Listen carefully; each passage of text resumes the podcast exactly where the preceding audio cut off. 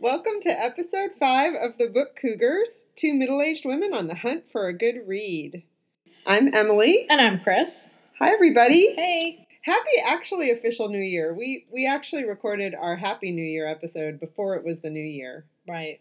And, And I'm not used to that. Year. You know, Yeah. we're not in sales, or at least you used to be. I've never Yeah. been in sales where you have to buy stuff, you know, like a year before they go on sale Yeah. or something like Well, that. and that would be confusing too because you're planning for a couple months ahead, executing the current stuff, and then computing your results from what you just did a couple months ago to get your ROI. So, Right.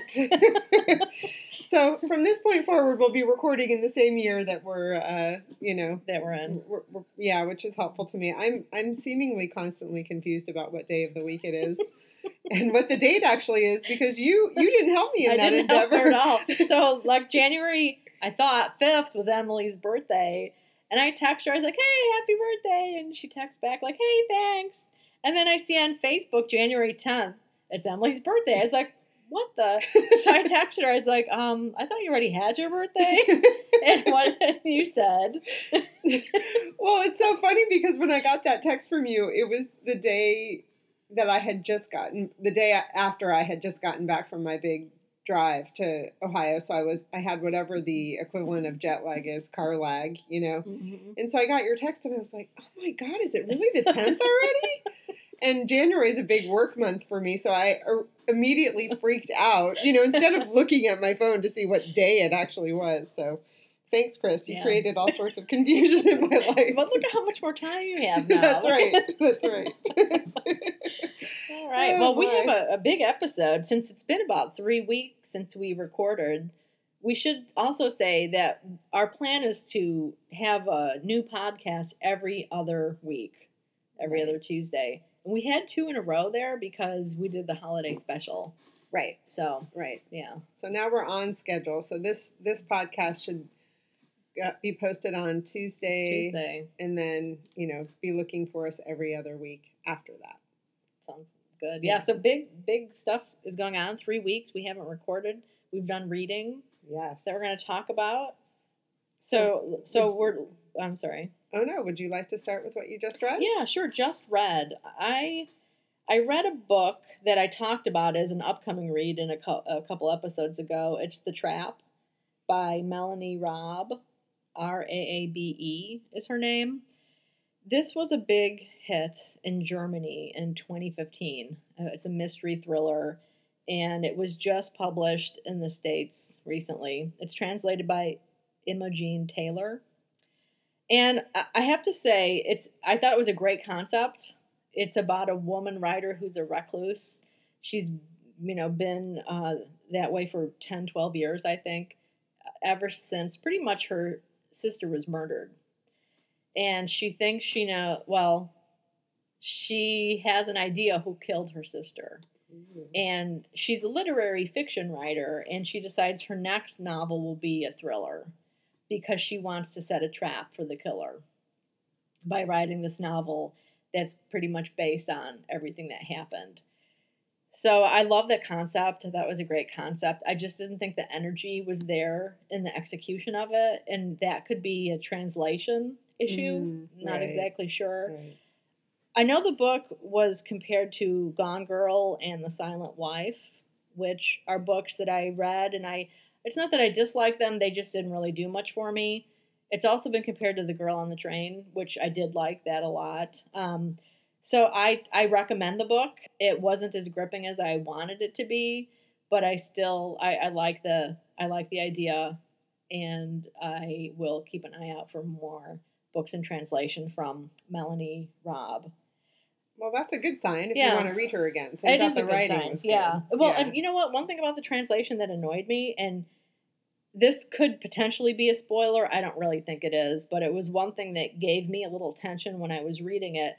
That she's an unmarried person, and they call her Frau in the book. They Mm. refer to her as Frau, whatever her last name is, and in German, that is reserved for a woman who's married. And if you're not married, you're a Fraulein. Even if you're 85 years old and you've never been married.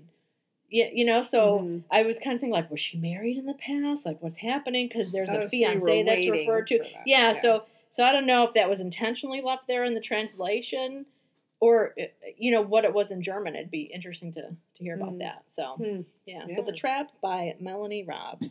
Excellent. Well, I um, read The Underground Railroad by Colson Mm. Whitehead, which was the winner of the 2016 National Book Award. Um, it is a book about slavery. There's a lot of um, cruelty in it, you know, um, beating of people's slave owners, beating their slaves, um, which really brought to mind for me the idea of power over another human being and why people feel the need to ha- have power over other humans. Um, the flip side of that was that you really could see that um, slaves, particularly slaves that escaped and um, traversed the Underground Railroad, had grit and fortitude and a willingness to, you know, risk their lives, obviously, to um, seek freedom. And one of the uh, differences in this book from other books written about the Underground Railroad is that Colson Whitehead imagines the Underground Railroad to really be a train, a Mhm. railroad train with tracks.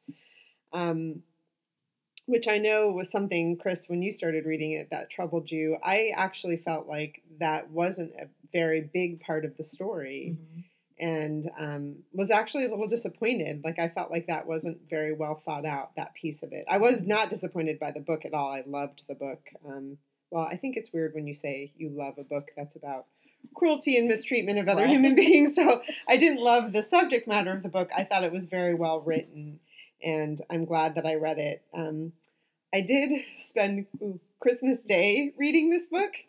Um, and I was invited to some friends' houses for Christmas dinner.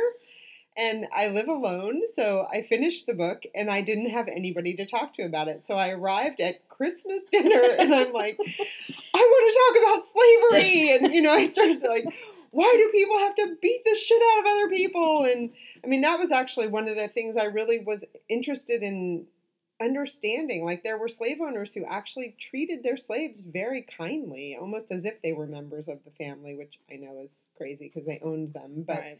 and then there were slave owners that had to just, you know, be cruel and beat their slaves and prove that they were in a position of power, you Mhm. know. So I sit down to Christmas dinner to have this conversation and I, all of a sudden I have I'm looking at all these faces that are just kind of perplexed and then all of a sudden I realized, like, oh right, it's Christmas, you know? and so I had to apologize and move on to a different subject. you know, you think about it as an economic system, which goes back to the beginning of the written word. There's texts about slavery, and it's been an assumed cultural occurrence, I guess, in, in various cultures. But then when you think about that, when you think about why were some people just so cruel when there was no point in it, Mm-hmm. it just, it's mind boggling. Yeah, yeah. I mean, someone that I talked to not on Christmas Day about the book said that he felt like it's all about being compensatory. You know, that there are people who need to wield their power o- over other people in order to make up for things that they lack or they feel that they lack anyway. You Mhm. know, so um, I don't know if that. I mean, I'm sure so some that's of it is part of part of trait. human nature for Right. some people. Yeah. So Yeah. what do you do then with that? If that is a human, you know, a need that some humans have, and there's Mhm. not a system of slavery, hmm how do they get that release or that fix that they need? Well, we're seeing a very perfect example of that in our country right now, aren't we? Which I don't think we want to go down that path today, but um, yeah, I mean, it comes Well, we could talk about ways. heterosexual marriage too, yeah, because that kind of came up in a couple. Well, yeah, it did come up in, in a couple of the books that I've read recently, Mhm. including the biography of Shirley Jackson. Just the cruelty that's that can be within marriages when marriage is a structural system right. where you know one of the members of that marriage feels trapped and like they have no choices. Mhm. Well, that's a good segue into that book. Do you want to That talk book? about that book? Yeah, we could talk about Yeah. that book. Are you? Are you? yeah, yeah. Well, now wait. You listened to it too, didn't you? Did you listen and read Oh, I did. one? Yeah, thank you. I Yeah. did. I listened to. I did the audio and the a reading of that, um, which I don't think I can count towards my reading goals because that actually happened in 2016. That's one of my okay. reading goals, but it was good practice. hmm for my reading goals for 2017. Um, and I liked the narration. Actually, it was a really good narration, and but I also think it was a good book to read because there were some interesting, um, I guess you'd want to call them kind of images of placards at the beginning of chapters that were showing, um, you know, slaves that had escaped and what the, and the owners, you know, the rewards that were out for them and things like that. Mm-hmm. Oh, which Hmm. that is one other thing I wanted to talk about too, was not only the power dynamics, but how there were certain people, you know, slaves who helped the slave catchers go after the people who were fleeing towards the Underground Railroad. And that was a whole other side to it to me of like, Mhm. why do people turn on their own? Yeah. You know, the whole self preservation aspect of slavery Mhm. and other, you know, obviously during World War II with the Nazis and Right. Jews and things like that. So, you know, there are people who, there were, you know, white non slave owners who were willing to risk their selves and the lives of their families to participate in the Underground Railroad. And then there were, you know, black slaves who wanted to help go after the other slaves. You know, it's yeah. really interesting human nature, study of human nature. Yeah, human nature and societal structures, you know, because mhm. you do, uh, you know, in World War II with the concentration camps or even uh, the the social constraints on Germans who felt compelled to participate, Right. If not participate actively, go along with the flow or keep their mouth shut. hmm Right, which is something that I have heard people say, again, not to get too political, but about what's happening in, in America right now is that historically, what some people start to have talked about is, you know, what were the other people during, doing during the reign of, you know, dictators like Hitler? You know, Mhm. what were the common citizens doing? You know, how how did they let that occur? Some wonder if history is repeating itself Yeah. in that area. Well, know? and it's a manipulation of a system that it didn't, you know, it didn't just happen overnight in Nazi Germany, and it's not happening overnight here. This Right. has been something that goes back for decades. Yeah, it's a big, Right, it's yeah. a big topic. To, Well, we've got a lot of books to talk to about. go So, and the thing is, too, like talking about social structures, is I jump into talking about um, Ruth Franklin's Shirley Jackson, A Rather Haunted Life. Uh, and I made the comment earlier about heterosexual marriage. And and I should say uh, it's not it's any relationship between two people Sure. Yeah. has potential for abuse, the potential for violence. So uh, I don't want to come off sounding like it's just a heterosexual marriage thing. I think it's a human issue. right, I thought you were implying that because of Ruth. Ruth um, no, not Ruth Franklin. Shirley Shirley Jackson. Jackson was married to a man. Yeah. So that's why Oh, I thought okay, you were yeah. saying that. But no, I agree. It can be in any relationship. right. Yeah. Yeah. So some of them are just a little bit more socially sanctioned Yes. than others, right? Yeah. So, um, yeah, so I finished the biography this morning and I really enjoyed it. I did a combination reading and listening, mainly listening, and it was read by Bernadette Dunne, and I loved her voice. I loved her reading of it. I did mainly listen to it at 1.5, but I really enjoyed it, and I didn't know anything about Shirley Jackson before picking up the book, other than what Ruth Franklin said at the event we went to. And I look forward to reading more of Shirley Jackson's fiction for Oh, sure. You know, she she talked a lot about how her fiction and her nonfiction came out of her life, as it does for every writer. But I, I just I think I said in a previous episode that I just really like the the gentle hand for the most part that Franklin has going through this. And and Jackson lived a pretty fulfilled life in a lot of ways, but a lot uh, she had a lot of challenges uh, stemming back to and this is Franklin's take on things from her mother, her mother being a controlling critical person who constantly wanted Shirley to conform to what she thought her daughter should be and Shirley didn't. And that set her up to have to choose a husband who wasn't going to satisfy her in a way that she she didn't choose a partner who who was a partner. You know, she chose somebody who was somebody she had to rail against, at, least in her um, journals and in letters, Mm. because he and this is you know from the beginning of their relationship he believed he was not a monogam monogam he wasn't in a he Mm. didn't think that that was the way to go and she knew that but she still married him so his his chronic affairs really took a toll on her emotionally. And I guess there's a correlation between his affairs and his behavior and her mental health, which was uh, up and down and, and pretty severe at times. She had agoraphobia for a while and anxiety. Yeah. So you think about uh, you think about that and how you know your early relationships with your family can sometimes set you up to just kind of replicate that unsatisfied feeling or something that you have to bang against. Amen, sister. Amen. I read actually I read in a book um, a sentence yesterday that said, "Family can be a womb or a tomb." I thought that's perfect. Yeah. yeah, so I totally I recommend the book whether or not you've read anything by uh, Shirley Jackson or not. I think it, it's a really interesting read and a good audiobook. Okay. I didn't put together how long of an audiobook it is, but it took me a while to get through. Yeah, at 1.5. So, yeah. Yeah. Well, the next book I read is a book called The Book That Matters Most by Ann Hood. Some might know her. She wrote a book, a fictional book about knitting, which I can't think of the title right now, but I know it was very popular. Um, the the it's a work of fiction and it took place in Providence, Rhode Island, which I thought was interesting. It seems that a lot of my fiction lately has been New England fiction just by chance, mm-hmm. not not planned. And the premise of the story is it's about a woman who has had a devolution of her marriage and is invited into a book club. That's one of those invitation only book clubs where mm-hmm. some, they keep it to a limited number and someone has to drop out in order for some uh, someone new to be invited. And the way that the book club works is that they pick all of their reading for the year at the beginning of the year.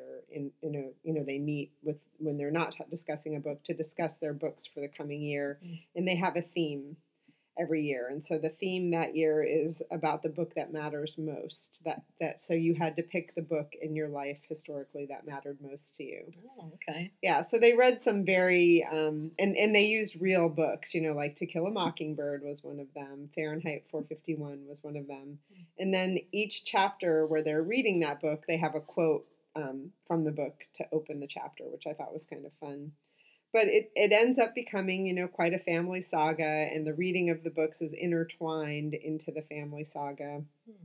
i really enjoyed it i mean it was it was a fast read and it was an enjoyable read for me during my time off from school um, she's a good writer and i was compelled you know to really sit down and get lost in the book which is always the type of book i'm looking for yeah. I'm, you know stepping away from textbooks so the book that matters most by ann hood what book matters most to you?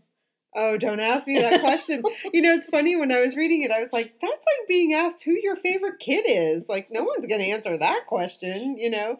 And then um, I just started my classes this week, and they, in our introduction videos, we had to choose the nonprofit that we liked the most. And I was like, what, are you kidding me? You know? so I actually don't feel like I could say, well, actually, that's not true. I also just got asked that by some people. We're starting a new book club, a group of us on mm-hmm. Facebook, and they did ask that question. Mm-hmm. So I take it back. And my answer was um, that I can't answer that question.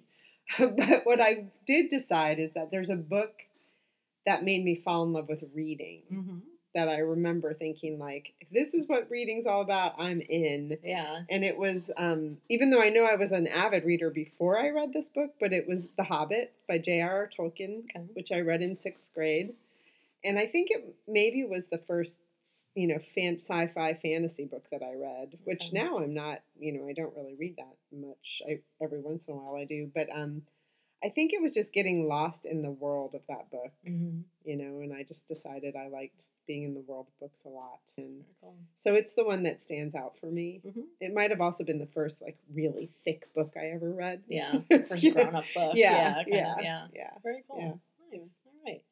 Uh, next on my list is a book I mentioned in the past as one I wanted to get to that had been lingering on my um, currently reading shelf, and that is Stone by Stone The Magnificent History in New England Stone Walls. And it's by Robert M. Thorson. The book came out in 2002, and I found it actually at uh, the Northshire bookstore in Manchester is where the, I the found one it. up in Vermont. Yeah. The one that started the podcast. the one that started it. Um, yeah, so I found it there in their used section, and I and I started it back in May, and I was into it, but I put it down and just never got back to it. And it's it starts with the geology, the formation of the land here in New England, and and that was interesting. And I'm I'm not into geology or anything, but I thought it was very interesting and very he, the way he wrote it was very understandable. wasn't really technical, although there were some words I don't understand um, that I had to look up. But he talked about how similar England and New England actually are Mm. geographically, which is not something that I ever really thought of. Yeah. I don't know if other people think about these things, but like, and I think in school we were kind of just taught that, yeah, people came from England and they kind of gave places the same place name because that's what they knew. But in reality, it actually looks like those places. So Mm. that's why they have those names because they harken back to the Mm. land that the people came from. So that was a, an interesting start to it. And there are a couple, I could just say a couple really cool things that I learned. Uh, another myth is that when the British or Dutch, whoever first came over to whatever part of New Mhm. England, and they started farming, that they had to deal with all these rocks and stones in the ground. And that wasn't the case at all. What they first had to do was deforest everything Mm. and then plant and you know start doing their crops and everything. So, for instance, our town, 1639, Guilford was founded, but it wasn't until much later, until kind of like what uh, post-revolutionary times, that the stone wall building became more prevalent because Mm. stone started coming up more because of the farming Mm. because of the weather conditions that, that went through a small ice age during that time, because of roads and horses eroding the roads and stones coming up that way. So the main stone wall building in New England happened from 1775 to like the 1820s or so. And then after that, the stones kind of kept randomly coming up for the most part, but it wasn't that huge upsurge that first happened. So that was kind of Yeah. fascinating. I have to ask: Were they built by slaves? in in New England, you know, there were slaves who d- he Mhm. did he does mention that Mhm. most of it was done by the farmer working the land who had to clear it. So most of the plots were a certain size because that's how far most pe- most men could carry a stone and just kind of Mm. plop it down, and they're called uh, like thrown walls that were just kind of plopped there along the side of the field. And then later on, once things started to get settled and towns started popping up and becoming prosperous, then there were you know, groups of men who made walls or slaves who worked on a property. But it, mainly it was, you know, a small farm situation. The nice stone walls that we see now were built after things had already been settled for the most part, you know. but Um, mostly by the people who owned the land. See, I always wonder yeah. that when I when I used to drive to see Jacob down in Kentucky, there were these beautiful, just miles of Mhm. stone walls, and I always just kind of felt like, ooh, you know, they were built on the backs of slaves, and I'm sure they were. I mean, it Mhm. was, you know, there were plantation homes by these walls too. Well, so here they're different. Uh, he- yeah, they are different, and and most of the stone walls that were built from those early colonial times, if they haven't been maintained, they've crumbled and and gone Mhm. back into the land. And he talks about that too. That you know nothing is permanent. Right. The stones aren't necessarily permanent either. Talks about how those stone walls were initially built to help just clear the land or get them out of the road and Mhm. help demarcate roads as well. But those pretty stone walls that you see were pretty much reserved for near the house. Okay. Yeah. They were a sign of prosperity in some cases. And also, another assumption people make about stone walls is that different stone walls in different regions, even like within New England, are some type of uh, taste, regional tastes, when actually it's all dependent on the type of stone that's there. Of Because in some areas, the stone is round and heavy, like we have a lot of that here in our area. Whereas in other places in New England, it's more uh, slate that gets cracked and it's more like rectangular. And so he talks about that. And then he talks about how when the population shift happened around the turn of the 20th century, people started looking at stone fences as something to be preserved and taken care of and even built. So there are a lot of uh, situations where stone walls were found that you know walls that had crumbled were then taken someplace else and reconstructed for somebody else who bought it. Oh. So he talks about what a shame that is actually because it's it's not preserving the local Sure. history and local ecology and things like that. And one thing he didn't mention in this book, and granted it was written in 2002, when we first moved here, our realtor or somebody had told us that there was a an epidemic of people's stone walls actually being stolen in the Oh, middle of the night. That doesn't seem like Yeah. an easy thing to do. I know accomplish. exactly right, but like people really want these old, you know, moss and lichen. Lichen is that how you say that word? Yeah, Lichen yeah. covered wall, you know, stones and everything. Huh. So that happened a lot too. So you do see some that have mortar now between them, which are you know Yeah. obviously hard to steal. Right. But the traditional uh, New England stone walls didn't have any kind of mortar or anything. They were really fit together. Still seems like those would be hard to steal. You it would seems think like they so, would fall apart. I know. but call yeah. me crazy. Wouldn't that be something? Like you wake up and your stone fence gone. I had that so- happen in my old house with a plants. I woke up one morning and someone had pulled all my house out of the ground. Don't That's crazy, huh? they would do That's really Yeah. It's like that took work. You had to bring a shovel to do that. You know? Wow. Yeah, people are funny. people are crazy. Yeah. So I love the book. I know I talked a lot about it, um, but I, it was just fascinating. Like I think I said in my review, it contains just about everything you didn't know you'd be interested to know about New England stone walls, and it is true. Very enjoyable book. So if you're not into nature or geology or natural history, but you want to try a book that has regional cultural significance, I totally recommend this one. And again, that's Stone by Stone by Robert Thorson. Great. So, as I mentioned, I drove to Ohio and back, so I got to get a couple audiobooks in that way. And the first one I listened to was called Navel Gazing True Tales of Bodies, Mostly Mine, and then in parentheses, but also my mom's, which I know sounds weird. and it was written by Michael Ian Black, who is a famous actor who I'm not really familiar with, I'm embarrassed to say. Um, he's an actor and a comedian, and um, I listened to it on audio as I was driving. It's essays, a book of essays, but also I'm noticing kind of this trend where it's memoir ish Mm-hmm. via essays. So that's what I would, I, th- I almost feel like there's a new, I'm not going to call it a new genre, but it's not just a straight memoir. I mean, it was, he wrote essays Mm-hmm. but he talks about himself and his life essentially. And the the basic premise of it is that he's turned 40 and he's confronting his genetic legacy because his mother is very ill and has been ill for a lot of her life. And so that's the whole point about the navel gazing because his mother actually doesn't have a navel. Oh wow. She'd had so many abdominal surgeries that at some point they had to remove her navel, which I guess is not as simple as Yeah. it might sound. I had So- a friend that happened to. Really? She has no Yeah. belly button anymore. Yeah. Yeah. So it's very funny. I mean, he starts with the loss of his starting to lose his hair, having thinning hair, and how of all the potential things happening in his future of aging, like that is the one to him that is completely intolerable. so he immediately goes to a doctor to find out how to stop that threat from happening, and I think ends up taking medication or something like that but it, it has to do with his marriage and his children and his career and um, he is very funny he narrates it himself Mm. He's irreverent i laughed i had i drove to my brother's which is an eight and a half hour drive and it went very quickly i think it was about a six hour audio so it was perfect i listened Okay. to the whole thing and then got to squeeze in a couple podcasts as well um, so again navel gazing true tales of bodies mostly mine but also my mom's, which I know sounds weird, by, by Michael Ian Black. and how did you come across that one?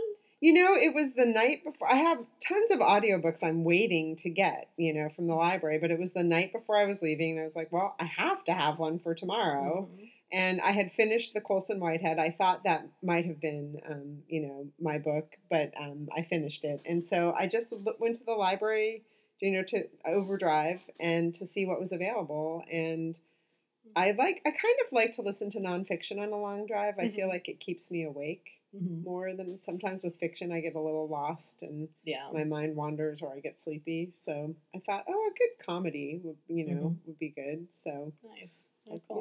Yeah, and I think I had heard him interviewed on Fresh Air as well. So, Okay. I, so I recognize that's a hard name to forget. Mm-hmm. I recognize the name of the book. So All right, cool. yeah, Yeah. Yeah, I do better with nonfiction too. Uh, audio yeah. fiction is Yeah. challenging for me sometimes. So the last book that I've read, the last book I've read since the last time we talked. Does that make sense? Yeah. Am I saying Yeah, that right? yeah. Yeah. Uh, it's a kid's book, and, and it's by Amy Ehrlich, and it's called Willa, the story of Willa Cather, comma, an American writer. And I heard about this from the uh, Willa Cather Foundation, and I actually bought it through them, through their website. And so this book it's for kids ages 7 to 10.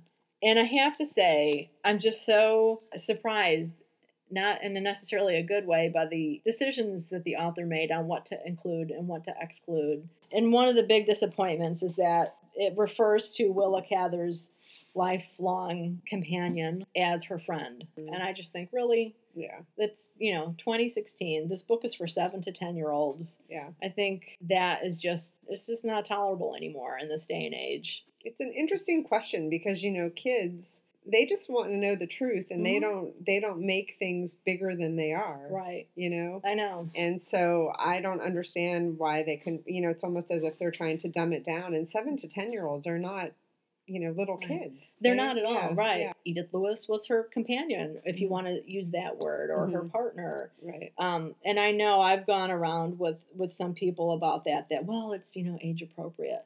Like, what is age appropriate? We're talking about two adults who choose to spend their life together. We're not talking about vaginas and Right. genitalia, you Yeah. know, and what adults do Yeah. with their body parts, you know. Oh, So- absolutely. That's the mistake grown ups make. They do Yeah, make that. Like they sexualize Yeah. every other relationship other than heterosexual relationships. Mhm. And I and I think that does such a disservice to kids. Yeah. It really does. So. I'm I'm really uh, I'm talking about the book because uh, I was excited to hear about there being a biography for kids about Willa Cather, hmm and I, I'm just disappointed.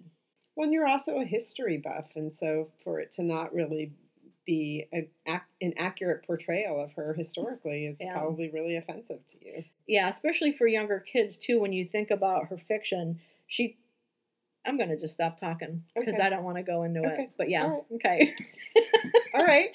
Well, maybe this means that there's space for you to do something about it, girl. Hell yeah. You know, Willa right? Cather- So my return um, book from Ohio was another audio and another memoir, and this is one I've been wanting to to um, read or listen to for a long time. It's called Yes, Chef, and it's by Marcus Samuelsson, who is a chef. If any of you watch the Food Network, you will recognize he's a, a, a pretty famous um, chef, and he's of Ethiopian descent but he um, due to tuberculosis he lost his mother and was orphaned. He and his sister were orphaned in ethiopia and they ended up being adopted by a family into sweden.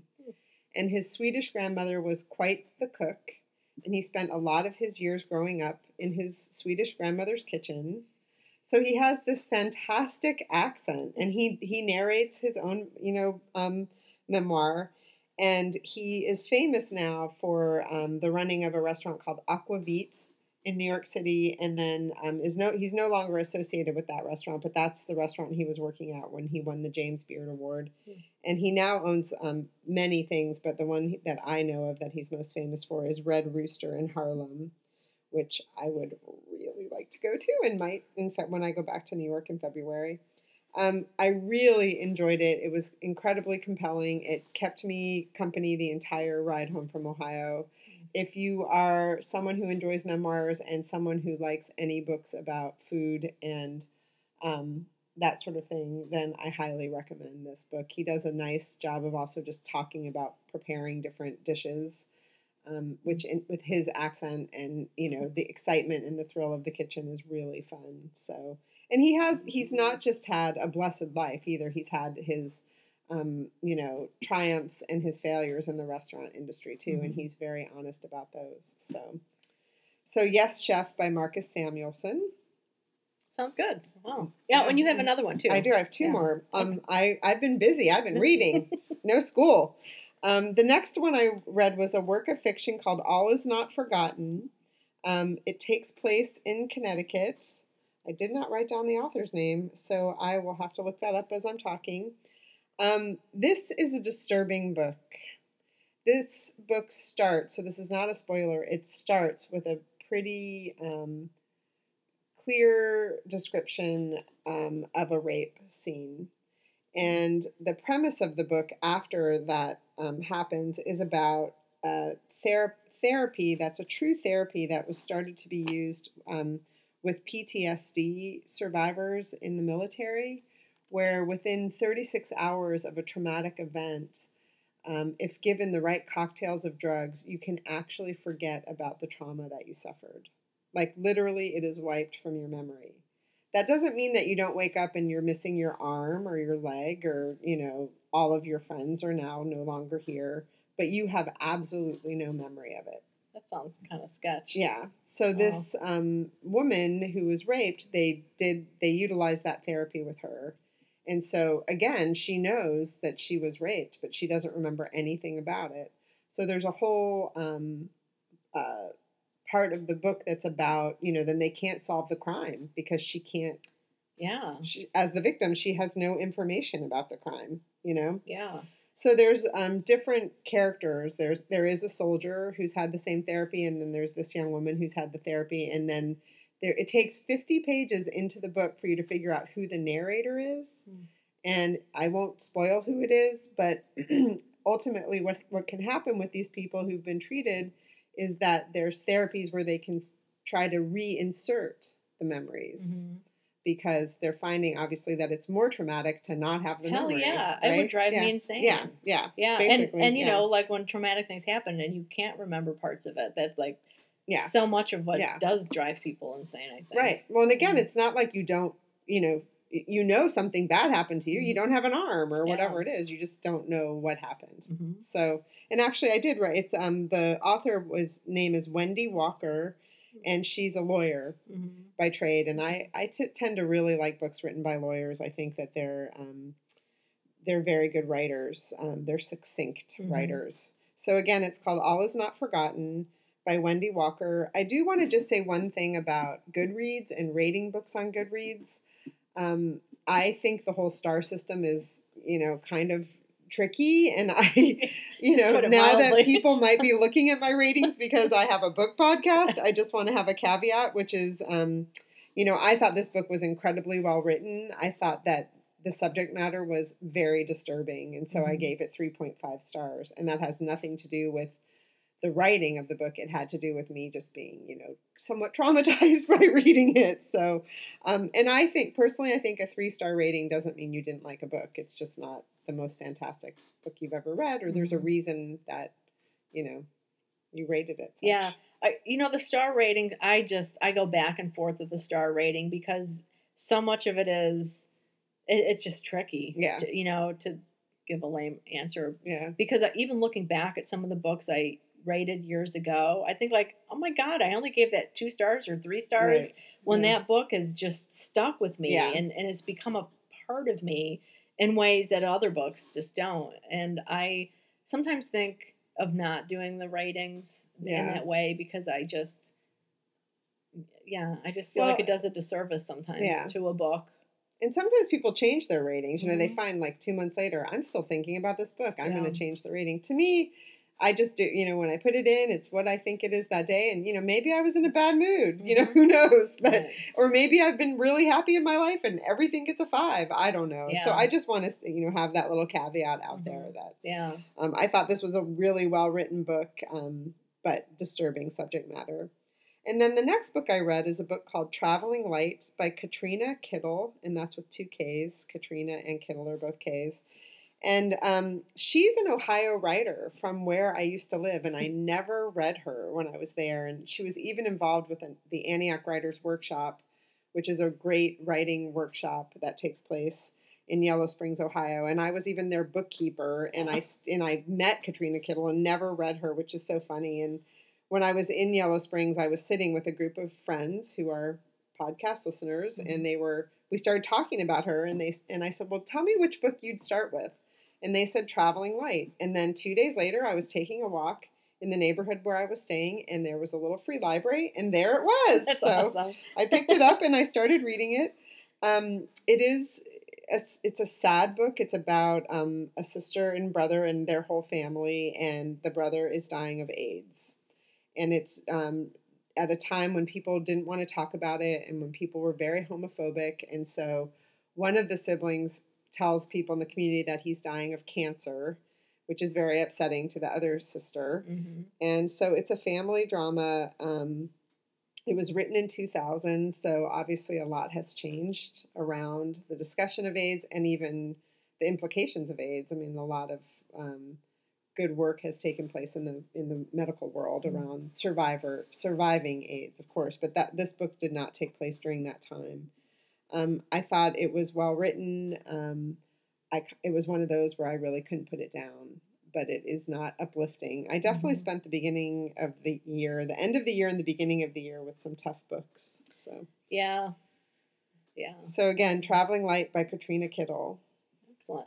Oh God, I did read another book, Oh, The Strays by Oh, Emily right. Bitto. yeah. B I T T O, and it, that was my first book for the Australian Woman Writers Challenge that I'm doing. How could I forget that? I just Mm. I just finished it like two days ago, and I'm still mulling it over. Um, it's just it, it's an intense read. It won the uh, what was it the 2015 Stella Prize, which is an Australian award that's just been around. I don't know, uh, five six years. I'm I'm not exactly sure but it was an award that was started to help uh, eradicate the gender imbalance in books written and reviewed by women. And that's also why the challenge started, the reading challenge. But it's about, uh, it's based on uh, two writers and uh, two, uh, not writers, two painters in Australia in the 1930s who were abstract painters. And at that time, Australia was going through a very conservative time politically, and these abstract paintings were counter to that.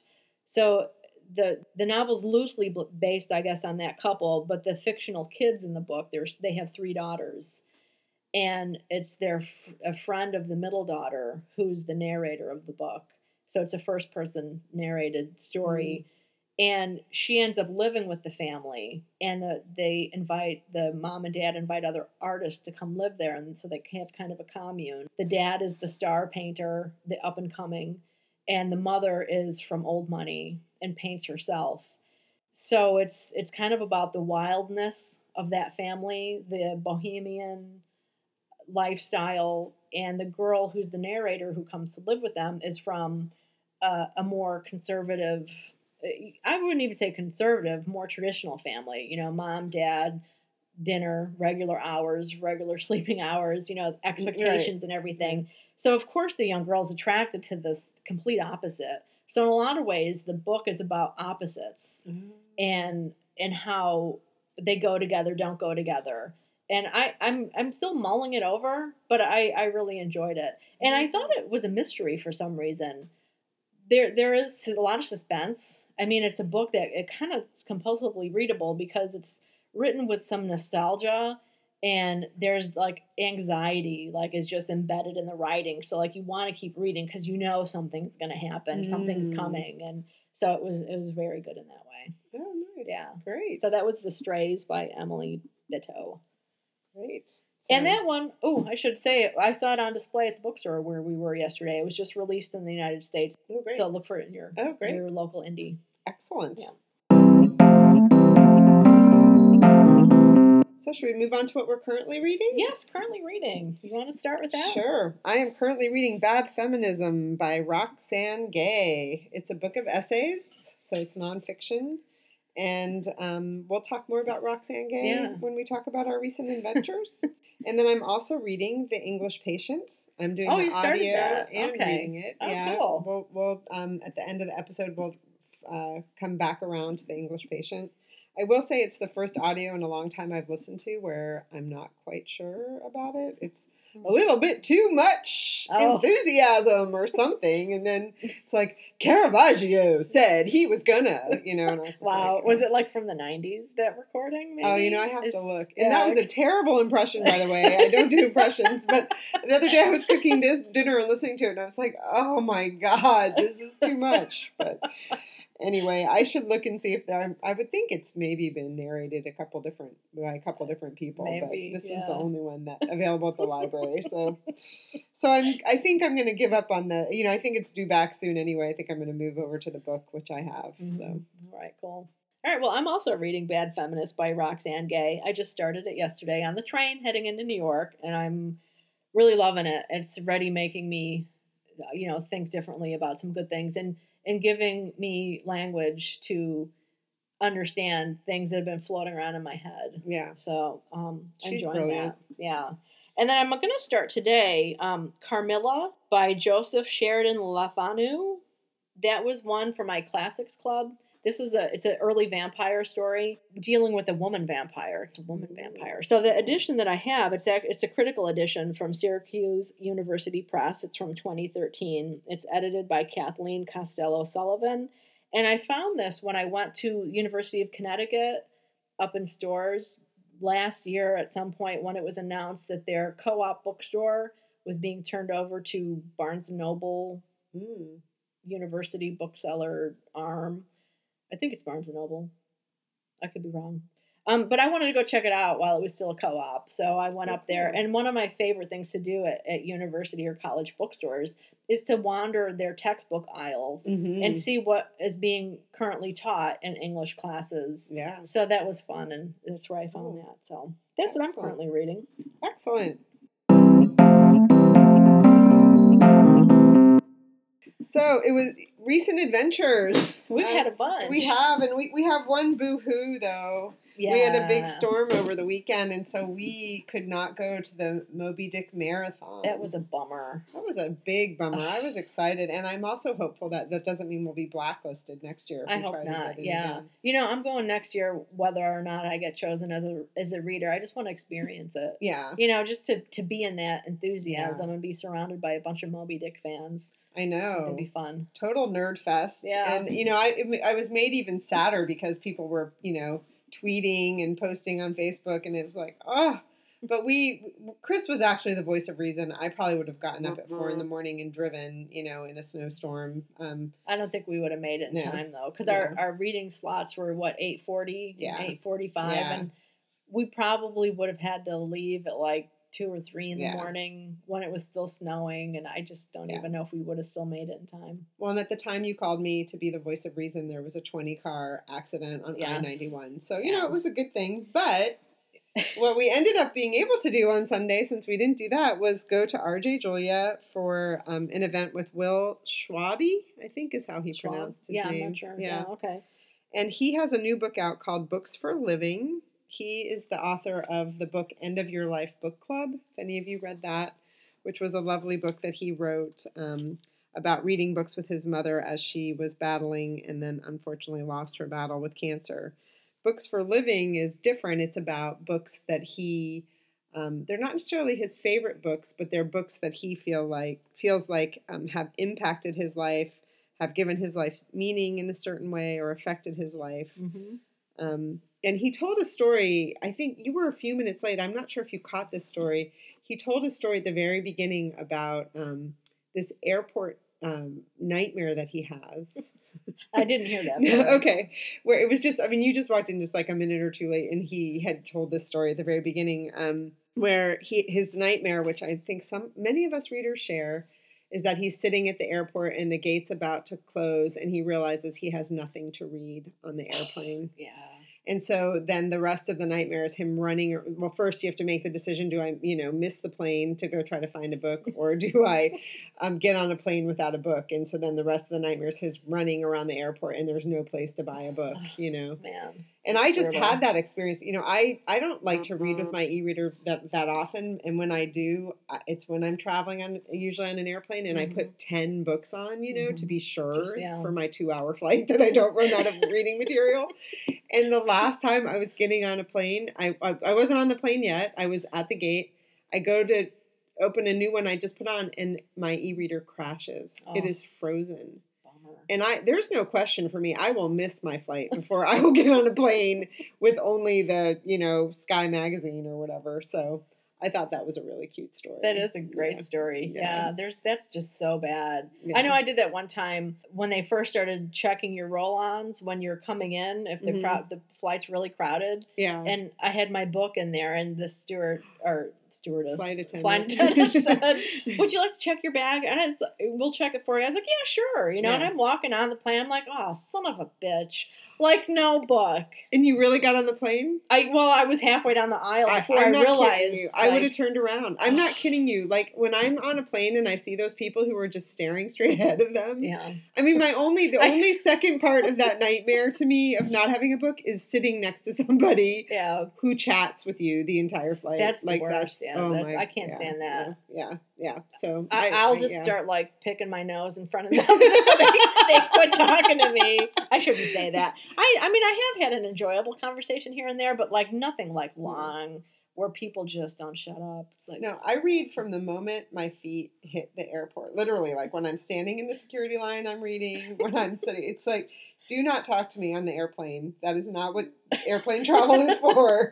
So anyway, funny. He That's also awesome. told that he also talked about this other lovely um, thing. He was talking about having a, an interview with a journalist, and he said to her, "I think um, we should all always ask people what they're reading." Mhm, And she really disagreed with him. She was like, "Well, but what if the person you ask isn't a reader?" mhm. And they're they're kind of embarrassed. And he said, "Well, all the more reason to ask them because then you can suggest some books to them." And they kind of went back and forth. And then um, he said, "You have to." They were in New York, I think, or something. And sh he said, "You have to take a cab when you leave this interview, right?"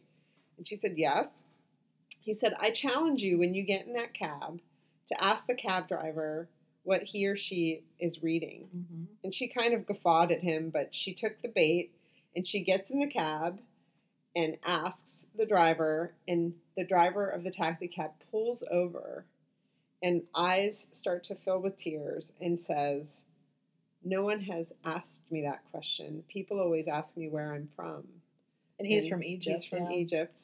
He was a professor there in Yeah. Egypt Yeah, and now working as a cab driver. And, and that question touched him so deeply. yeah, yeah, And what a connection. Mhm. And that's what Will's point was is Yeah. that it can be such a way to bring two people together yeah. to talk about what you're reading.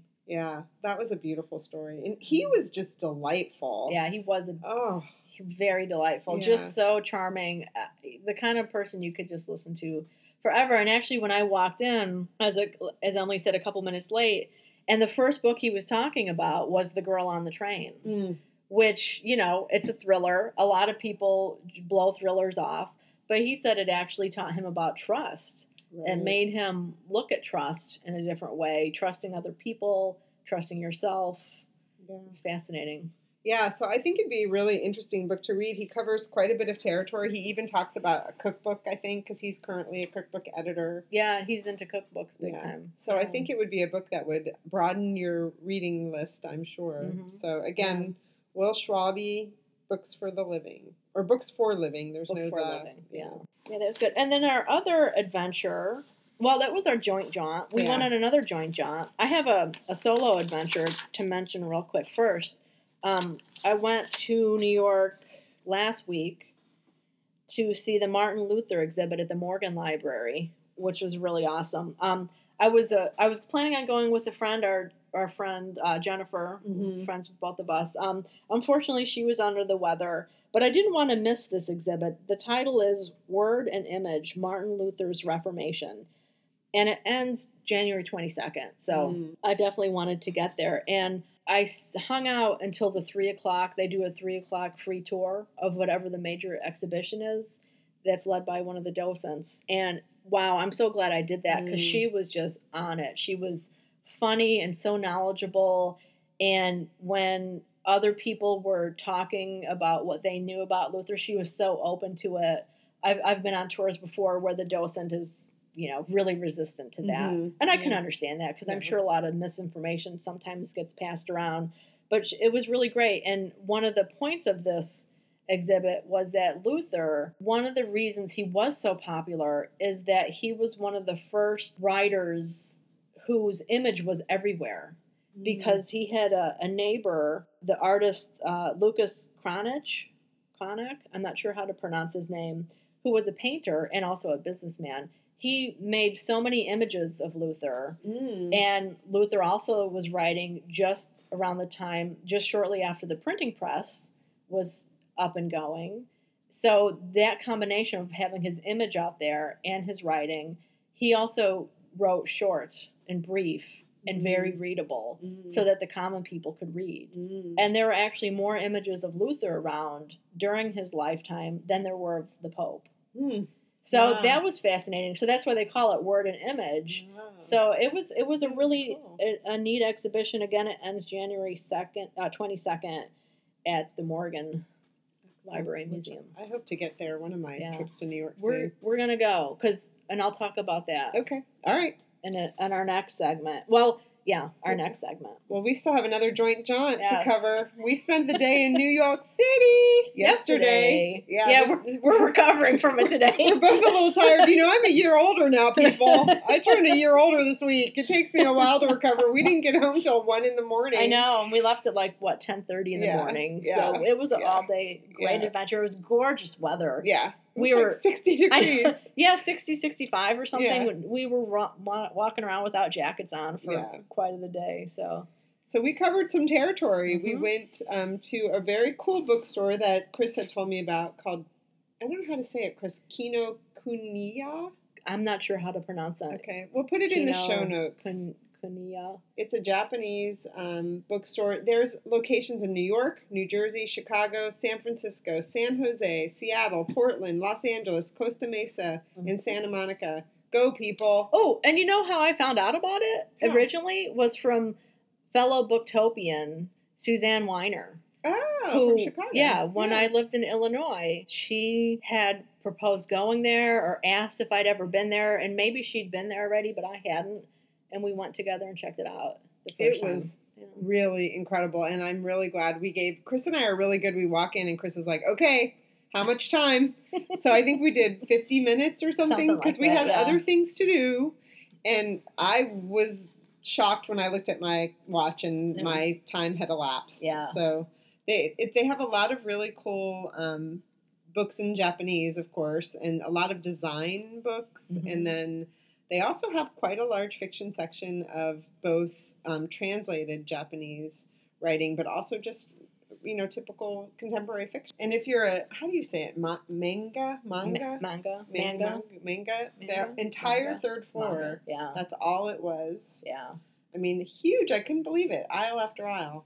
yeah. And they have a great stationery section, Yes. and then they also have a little cafe Mm-hmm. where you can um, get some food. I had some sushi last time I was there, Okay.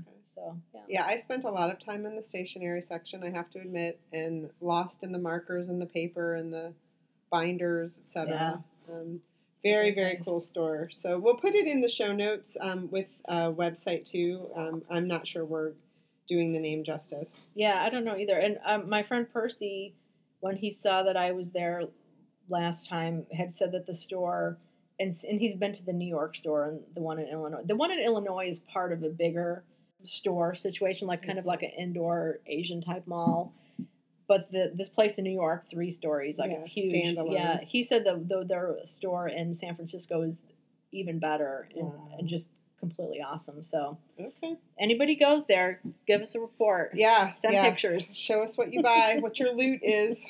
Yeah. And then so- we went to the main library Yeah. and worked in the reading room for a little while, which was lovely. It's recently reopened. Mhm. Um, Fully restored. Yes. It's gorgeous. We put a picture or two on our Facebook page if you want to yeah. check it out. And my aunt met us there to join us for dinner. So Chris Mhm. got to meet my New York City aunt, who I do a lot of book adventures with. Hi, Ellen. Hi, Ellen. and she told me, you probably know this, Miss History Buff, but um, that part of the or the reason the renovation occurred is because part of the ceiling fell out fell Oh. down. And so then they were like, well, I guess we got to check the whole thing, you know? And so it's been beautifully restored and they were still working on it. There was one chandelier that was covered with, um, what do you call those? Um, Scaffolding. scaffolding, Yeah. which really made you appreciate the length that they had to go to. To that was just To one restore chandelier, you know, Yeah. out of many. And I really liked it. It was very well lit, hmm and people were getting down to business there. And I'm sure there were some famous authors there. Absolutely, there were. Yeah, Yeah, I'm, I'm pretty sure of it. there had to be. Yeah, yeah. they had a neat display too of us like two big stacks of books um, that were researched and written while while that that was it the Bass Reading Room was Mhm. undergoing its restoration. That while while it was closed to the public, there was still research going on. Right. And I don't know how many books, like what 30, Yeah, 40 say, or something yeah, like it was a big stack, and it was all different kinds. Yeah, all yeah. different kinds of books. Yeah. Yeah. So one by Joseph Finder, I know. The other one, When Books Go to War, hmm that was on there. So, Yeah, so people really go in there. I, I think you can order the books that you you want for your research ahead of time, and they're waiting for you when you arrive, and yeah, it's a really cool space. totally. Then we went out to supper, and then we went to the 92nd Street Y to see Roxane Gay. It was a great event, man, and it was oh. packed. It was sold, Sold out. out. 650 yeah, seats, all sold out. And we scored seats in the front, like nobody was going all the way to the front. yeah. And that was really neat to be to be that close. And I have good news for every for you for for everyone. Is that the, yeah? I have good news for everyone, which is that I went to the 92nd Street Y Facebook page today, and they have the entire event Do on they? video Oh, available, so you guys can go and watch it. I highly recommend it. That's so cool. It was a special evening. I It mean, I have been to a lot of book events and a lot of author events. She's not just a bad feminist; she is a bad ass. I am here to tell you. yeah. She's brilliant. The guy who she was in conversation with, his name is Saeed Jones. Um, he's a poet and the executive director for culture at BuzzFeed. Um, he has a poetry collection himself called Prelude to Bruise. We should mention that Roxane Gay's new book that she's promoting is called Difficult Women Mhm. and it's a short story collection. It's a fictional collection, and I didn't know this. She she told us last night that it was the original book that she shopped around to publishers Yeah. that she couldn't get published. Get published. so now that she's had a book of essays and a work of fiction published, she was like, "Ha ha, suckers!" she said exactly that. Yeah. Yeah, so she's super proud of it. Yeah. So, yeah. and I guess short short fiction, short stories is her um, preference to write. Mhm. Yeah, So, that's what she she said. She's primarily that's how she sees herself as a short story writer. Yeah. And her book, Untamed State, for those of you who've read that, that's her novel. It is one of the best books I've ever read, but also incredibly difficult subject matter. Um, it's about a kidnapping um, in Haiti, but um, she's just finished the screenplay for that. Mhm. So that's going to be made into a movie too, which is big news and exciting. So Yeah. Yeah. Yeah, she's so she's so real. She's so honest and inspirational. and humbled Yeah. too. Yeah, very know, humble person. Yeah. yeah. Yeah, so she said this thing about the election. There was a question and answer period, and she was so kind. I mean, a lot of people asked questions, and um, some, and she really answered the questions. I just want to say that. yeah, Sometimes writers don't. They Yeah. kind of talk about what they want to. Like she really listened. hmm She got the question and she answered it for the person. she answered it honestly and thoughtfully. Mhm. And someone asked her about you know the results of the election, and she said, you know, of course, not happy with it, but it's really inspired her, and she feels like that's how we all need to feel, and we need to get out there and you know do whatever it is we do. In her Mhm. case, it's to write. You know, Yeah. And somebody tweeted out her, her quote basically that Hillary didn't lose the election, misogyny and racism won the election, right. which, you know. And not just Hillary, but feminism. It was that was that quote was kind of pointed to feminism, where people said feminism is dead or something. yeah, but yeah, know? it's dead. It's not relevant. Yeah. It lost. yeah, And, yeah. and that's what she talks about in Bad Feminist, Feminist too, is that it's feminism, is, you know, there's capital F feminism, Mhm. you know, and then there's capital F feminists. So Mhm. like when one of those, you know, it, whether they're a self-proclaimed feminist or taken as um, an idol and put on a pedestal, when they get knocked down, people think, well, yeah, feminism is fucked. It doesn't Right. work. but that's you know that's really not the way to look at it. It's not a healthy Right. way to look at it, Right. or, or Right. helpful, healthy or helpful. Right. Right. Oh, and one other cool thing that happened during the question and answer portion is about I think three or four questions in, a woman two rows back, sitting right behind us, goes to ask a question, and then Saeed Jones says. Jacqueline Woodson? Is that Jacqueline Woodson? You know, for those of you who don't know that who that is, that's National Book Award winner Jacqueline Woodson, who wrote the book and won for the book Brown Girl Dreaming, which was a, a YA novel, and has a new book out, I think in 2016 called Another Brooklyn. Mhm. So that was kind of a, a funny moment because you could see that every, you know, all of the authors were kind of like, wow, Yeah. having a moment with each other, you know, like, oh, there's power in the house, you know. Yeah, So that was that was awesome. kind of cool. yeah, it was a great event, and Yeah. it was a young event too. hmm A lot of young people there. There were a couple school groups there. Mhm. I know who met with her beforehand. I think. Oh, I didn't know that Didn't part. didn't they say something about that? Like I that they were missed it. there to have like uh, you know kind of one on one with an author or writer Okay. who's yeah, published, and Yeah, I think I, I think you're right. Yeah, yeah. yeah. So that was it was a great event. So and I have to thank Emily for putting the whole day together. She sent me this whole itinerary.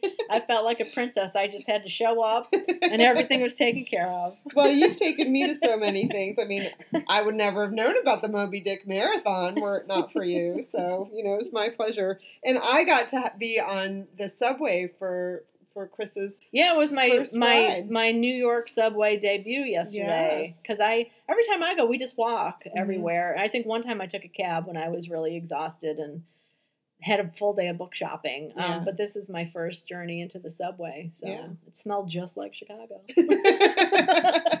she even had her first ride um, on the subway during tra- uh, rush hour. Rush hour, yeah. So she really got the full experience. Well, and her aunt uh, Ellen, thankfully, was you know there were two trains. We could have taken the express or the local. Mhm. And the express, they were packed like sardines. Yeah. And so she's like, "We'll take the local." Yeah. Which you Yeah, know it took a little longer, long, but, you know, we weren't sardine one, two, and three. Yeah. yeah, of five hundred. Yeah. yeah, that was great. Our upcoming jaunts. Do you I- have I have one, Okay. which I'm very excited about. I'm going to be going back to New York February 16th to actually meet up with some friends I met through Books on the Nightstand in Booktopia. We're going to go see Colson Whitehead, who is the writer of Underground Railroad, in conversation with George Saunders, who um, is he wrote 10th of December. Um, and some he has a new book out too. I'm not sure if it's out yet, but I think it's a novel. Mhm. So I'll talk about that in the future. But that's February 16th at the 92nd Street Y. Um, unfortunately, uh, it is sold out. So, but now that we know that, I think that they film and post. Mhm. I'll let you guys know if they're doing that. That's great. Yeah, I'm so glad to hear that because I know they mentioned last night that they were live streaming Yeah. it, but I'm happy that it's recorded too. Yeah. So yeah. cool. Well, um, an upcoming jaunt that I want to do, and it may may end up being a joint jaunt. I'm not really sure. Um, but the next, um, and well, an upcoming exhibit at the Morgan Library, which I should just become a member already. Yeah. Um, it's an Emily Dickinson exhibit, and the Oh. title of that is "I'm Nobody. Who Are You? The Life and Poetry of Emily Dickinson." And that will run January 20th to May 21st. oh great. So we'll I'm in. see. Yeah, Yeah. we'll see when, but I definitely want to make that. Excellent. Very good. So we've got some fun ahead. Upcoming reads. Upcoming reads. You So want to take it away? Sure. For me, um, I have two. I'm gonna um, read "10th of December" by George Saunders since I'm Oh, going nice. to see him. Yeah. I have. I think I've read two of the stories in the collection. Um, I know. I want to say it was 2015 that was people were really talking about that collection, and I bought it, and I just haven't gotten to it. So it's on my nightstand, literally, and so I'm going to start uh, reading that. And then I have a book club read for February called "A Gentleman in Moscow" by Amor Towles. Um, that's T O W L E S. And I have been waiting for literally months to get that book from the library. And I went to the library today to donate books, and there it was sitting on the seven day. So Oh, great. I know what I'm doing this weekend when I'm not doing my schoolwork. I'm reading A Gentleman in Moscow by Amor Towles. Nice. Very cool. Well, my upcoming reads, I will be reading Macbeth this month in January with my friend John Valerie. That is our first pick for our calendar reading challenge, our Masters of Literature. Um, I also think I want to read a book that I, I got for Christmas a couple years ago. It's called Brand Luther, and it's by Andrew Pettegree. It's about Martin Luther and his brand and, and Oh. how, you know, the writing or in the printing press and everything kind of came together at that time. So that book just came out. I think it was 2014 or 2015. I think it might have been a 2015 release. I'd, I I think I'm gonna just jump into that while I'm still um, kind of on my Luther Your high. Martin Luther Yeah. high. And then I just got an advanced reader's copy of a book I'm really excited about. It's um, Patricia Cornwell's update on her Jack the Ripper book that came out back in 2002. Uh, the new title of this, it's an expanded edition, updated and expanded, I think is what they're calling it. And it's Ripper, The Secret Life of Walter Sickert. And that's coming out February 28th, 2017 and it Mm. like I, I think it's just about 500 pages but it is like heavy i was just Oh. like what is that you know so Oh. um big heavy book but i'm looking forward to that because i'm i'm interested in in her um updated research on looking at jack the ripper Mm, yeah That's some heavy subject matter It there. That's why the book's heavy, girl. you know and i don't read true crime really i mean Mhm. i've i've read i read in cold blood um and i did read jack the ripper case closed was the title of her her first book um but i i think i like the way you know she looks at the the evidence the dna evidence that's out there and Mm, i just okay. can't handle true crime No, it's too real. it you know what there was a I have a friend that I worked with at Borders, K, and she loves true crime. And I know there was this book at the bookstore one day. It was like a picture, you know, ph- photographic book. And it was about suicides and murders from like 1930s and 40s, I think Chicago. Mm. She's like, you gotta check it out. And I remember like going to the shelf and standing there and kind of like flipping a couple pages. And like I got dizzy and Mm. woozy and had to sit down and breathe because I just I can't handle that Yeah. kind of stuff.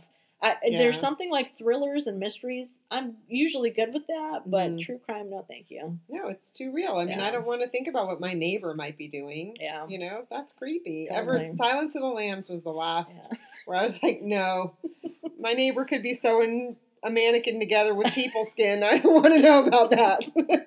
so, got to be careful about what we read, especially when we live alone in the woods. Oh, yeah. So- Mhm. bump in the night. That's right. That's right. All well, right, well, that's a great episode. This is kind of a long episode. Well, we had we we got a lot of reading Yeah, done in three weeks. Yeah. So so you can find us on Facebook, Book Cougars. You can tweet at us at Book Cougars. You can email us, bookcougars at gmail.com. We have a read along coming up of the English patients. Yes, the English patients. Yes. So if you have any questions, we would really um, prefer that you get those to us by February 1st. Mhm. February 1st. You can email them to us at bookcougars at gmail.com. If you have questions or things you want us to talk about, we'll we'll try and do that. Yeah, I'm looking forward to us talking about a book that we both read. I know, it'll be interesting. Yeah, yeah. Yeah, Very good. It. All right. And um, reminder that we have show notes at bookcougars.com that lists all the books and bookstores and things like that that we talk about on every episode. yeah. So check it out. And if you're listening to us on iTunes and would like to give us a review, we'd love to hear your feedback. Yes. And that helps other people find us as well. Absolutely. All right. Thanks, right. everybody. Bye, everybody. Happy reading. Happy reading. Wow!